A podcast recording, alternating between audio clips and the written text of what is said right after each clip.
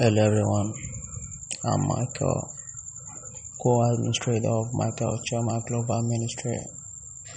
We currently run our non-profit organization in United States of America and Nigeria for now.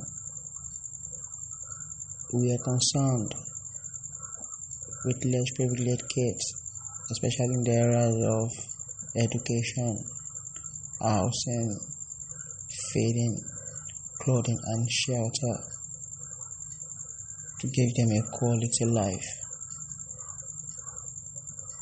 That's what we do in our ministry. We take them off the streets, off social vices, and help them fulfill destiny in life.